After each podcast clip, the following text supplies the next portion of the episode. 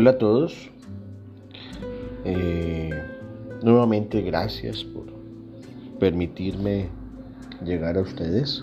Es un privilegio.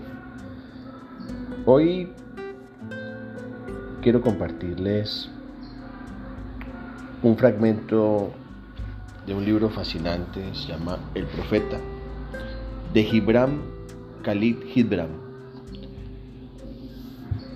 Para contextualizarlos un poco, el profeta era un hombre que esperaba la llegada de un barco para regresar a su tierra natal.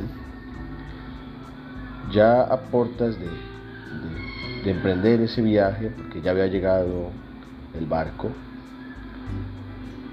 con quienes él había compartido gran parte de su vida en esa espera de ese barco, pues le piden que que les entregue parte de su sabiduría y les hable de varios temas de la vida.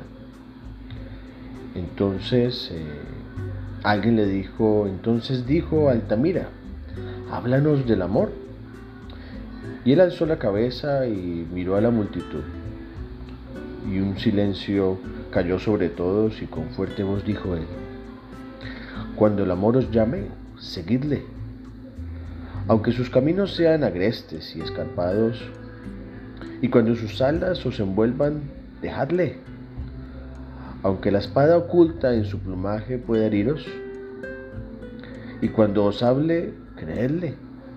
Aunque su voz pueda desbaratar vuestros sueños como el viento asola vuestros jardines, porque así como el amor os corona, así os crucifica, así como os agranda, también os poda.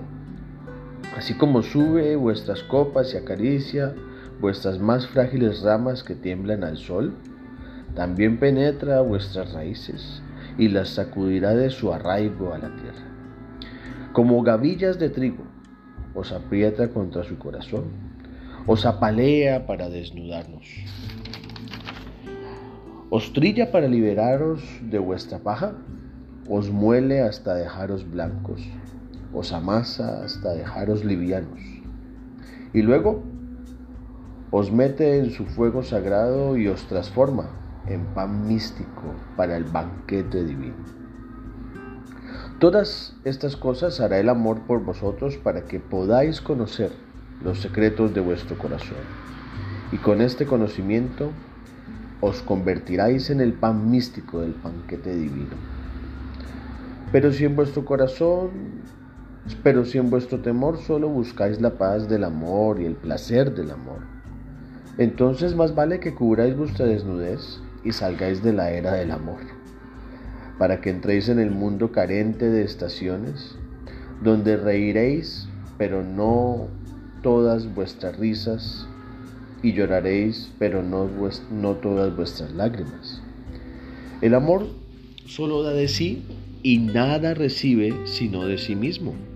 El amor no posee y no se deja poseer, porque el amor se basta a sí mismo.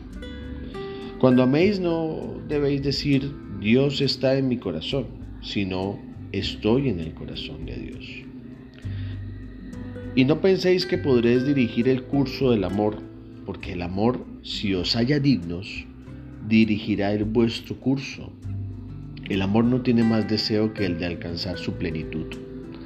Pero si amáis y habéis de tener deseos, que sean así, de diluirlos en el amor y ser como un arroyo que canta su melodía a la noche, de conocer el dolor de sentir demasiada ternura, de ser herido por la comprensión que tiene del amor y de sangrar de buena gana y alegremente, de, de despertarse al alba con un corazón alado y dar gracias por otra jornada de amor. De descansar al mediodía y meditar sobre el éxtasis del amor. De volver a la casa al crepúsculo con gratitud. Y luego dormirse con una plegaria en el corazón por el bien amado y con un canto de alabanza a los labios. Gracias.